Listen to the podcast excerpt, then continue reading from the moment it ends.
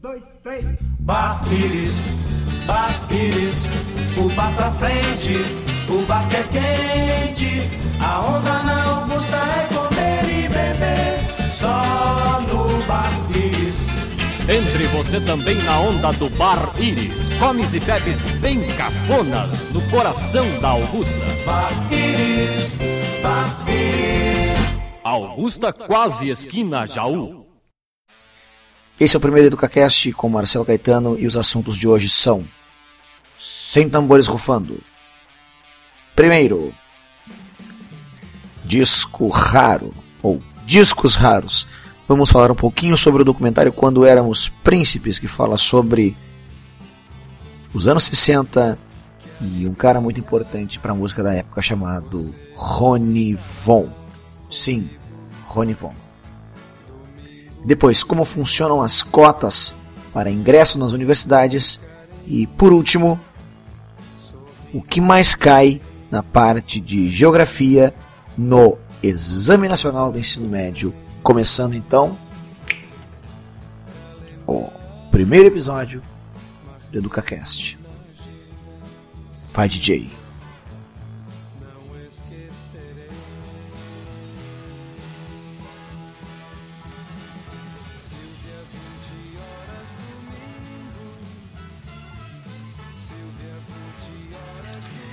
Bom, quem me conhece, as pessoas que têm um pouco de convívio com a minha pessoa, é, sabem da mania que eu tenho de descobrir coisas relacionadas à música que não fazem muito sucesso na atualidade. Pois bem, esses dias eu estava nas minhas pesquisas e encontrei um documentário falando sobre um senhor conhecido por suas músicas românticas chamado Rony Von. O nome do documentário é quando éramos príncipes. Aliás, fica a dica, se tu procurar no YouTube, tu encontra. Do que fala esse documentário? Fala sobre o começo da carreira de Rony Von, o embate que existia entre ele e Roberto Carlos, tanto que ele era o príncipe e o Roberto Carlos era o rei.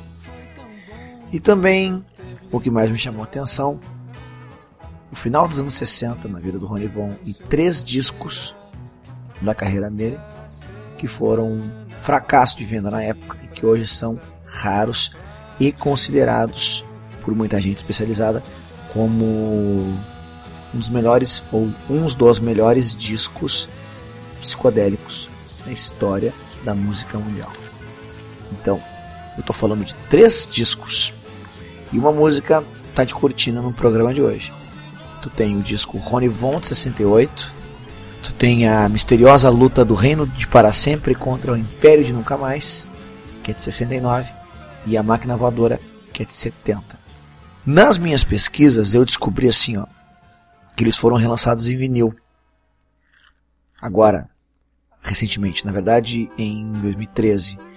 E antes disso, edições originais é, estavam sendo vendidas por cerca de 700 reais em sites como o eBay ou Mercado Livre.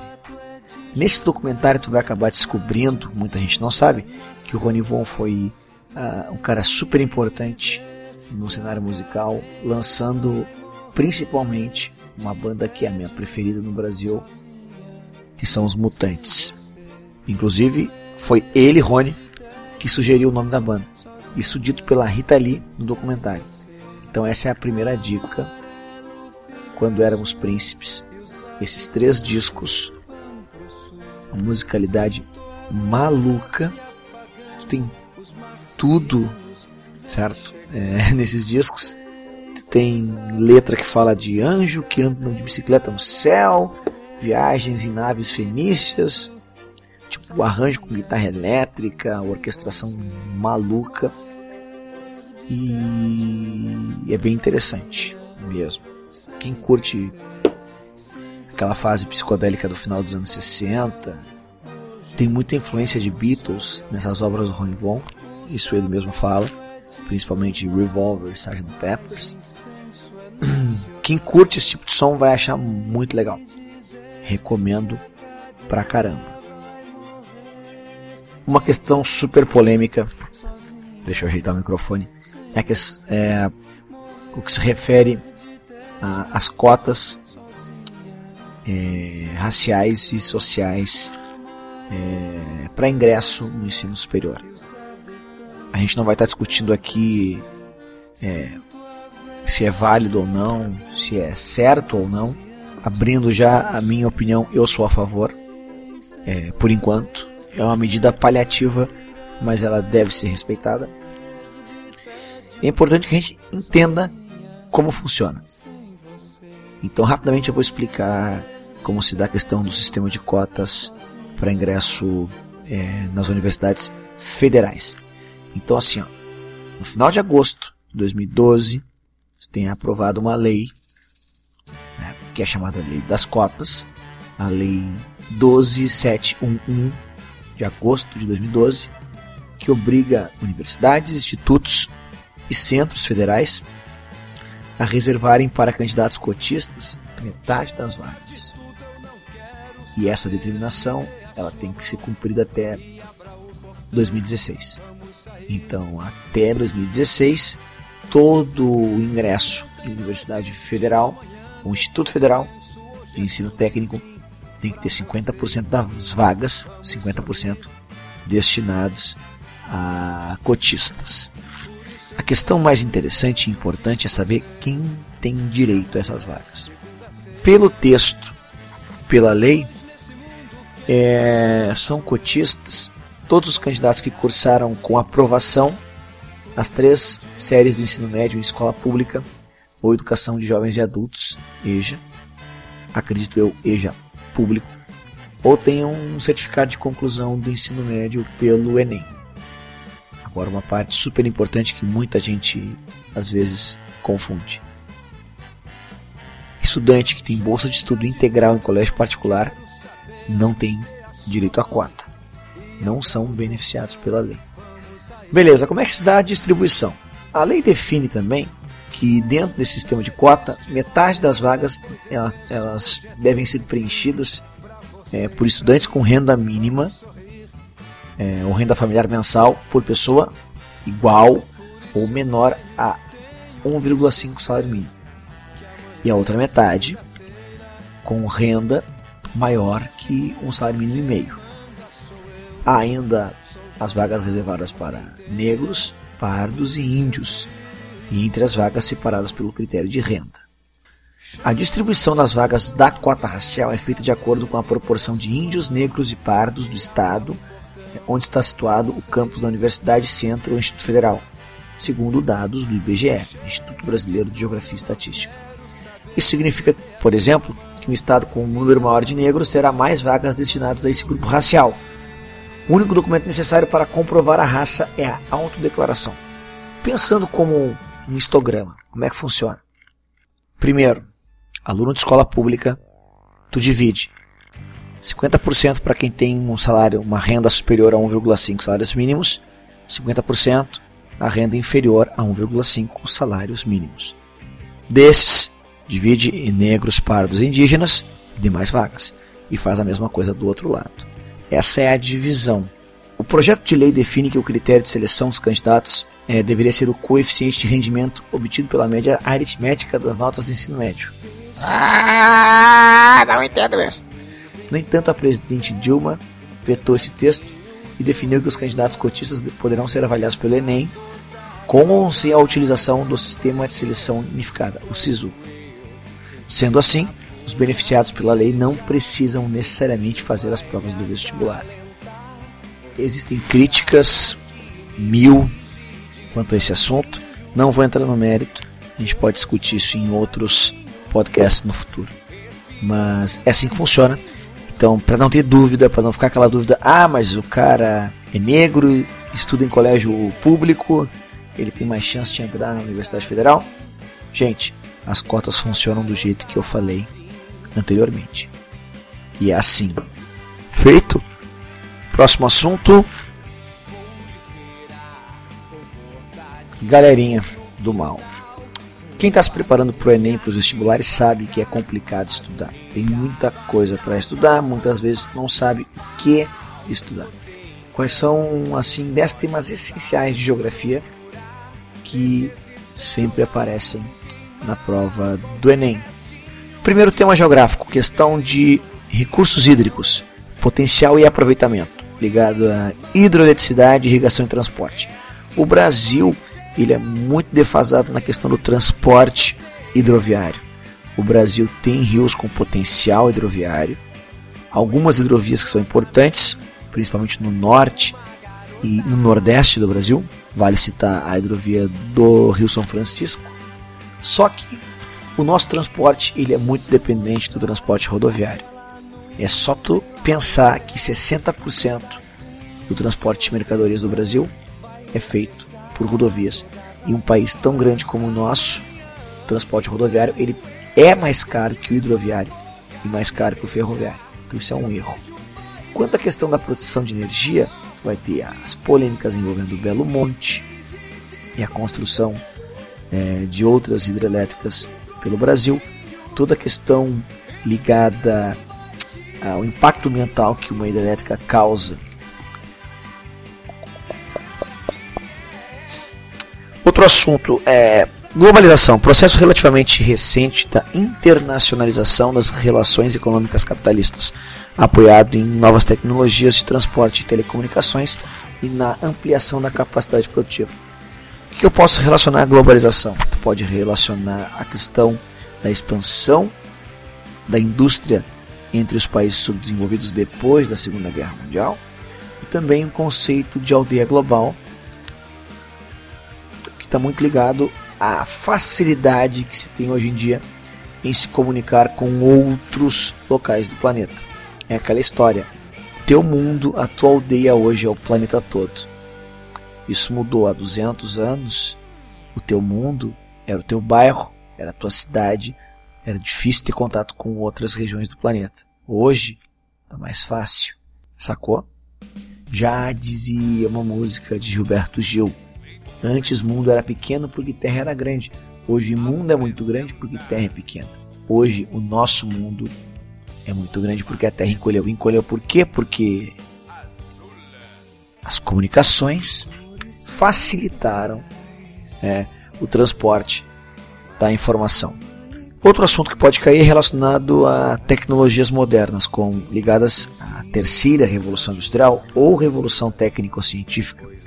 Na verdade, tu vai é, encontrar nessas provas de vestibular e no Enem, principalmente que é o foco agora, a questão da ligação entre ciência e produção e o destaque de alguns países que estão crescendo muito nesse setor, é o caso principalmente da Coreia do Sul.